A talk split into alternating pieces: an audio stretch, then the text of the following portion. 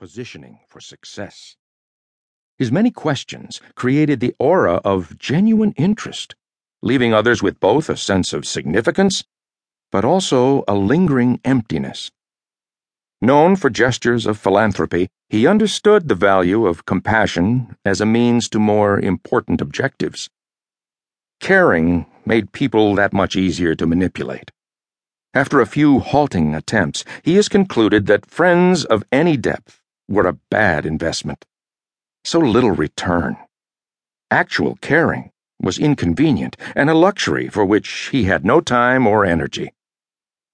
Instead, he defined success in real estate property management and development, diverse business ventures, and a growing investment portfolio where he was respected and feared as a severe negotiator and master dealmaker.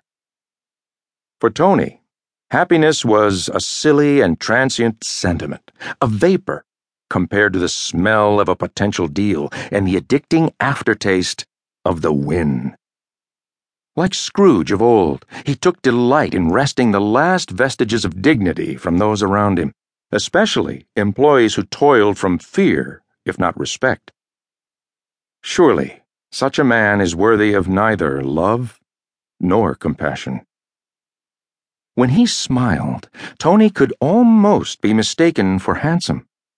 Genetics had gifted him with a six foot plus frame and good hair, which even now, in his mid forties, showed no evidence of leaving, even though the lawyer's gray had started to salt his temples.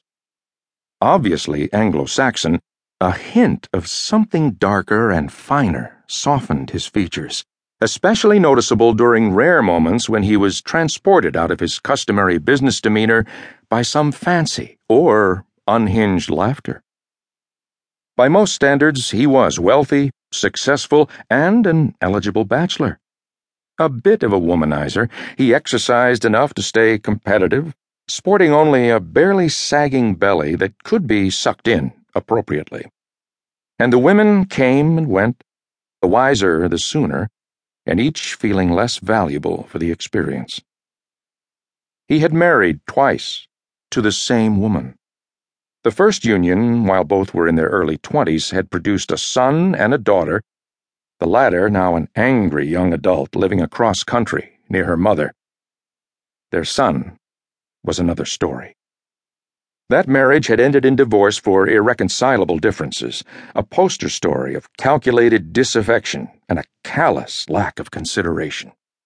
In only a few short years, Tony had battered Loree's sense of worth and value into barely recognizable bits and pieces.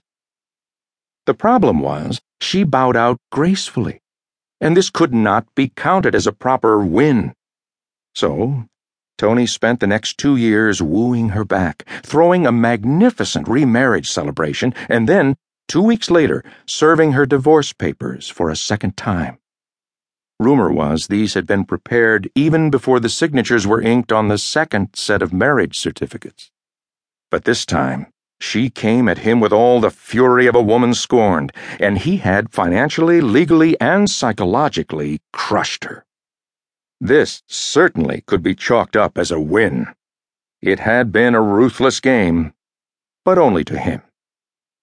The price he paid was losing his daughter in the process, something that rose like a specter in the shadows of a little too much scotch, a little haunting that could soon be buried in the busyness of work and winning.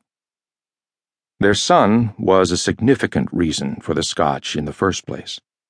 Over the counter medicine that softened the ragged edges of memory and regret, and tempered the painful migraine that had become an occasional companion. If freedom is an incremental process, so too is the encroachment of evil.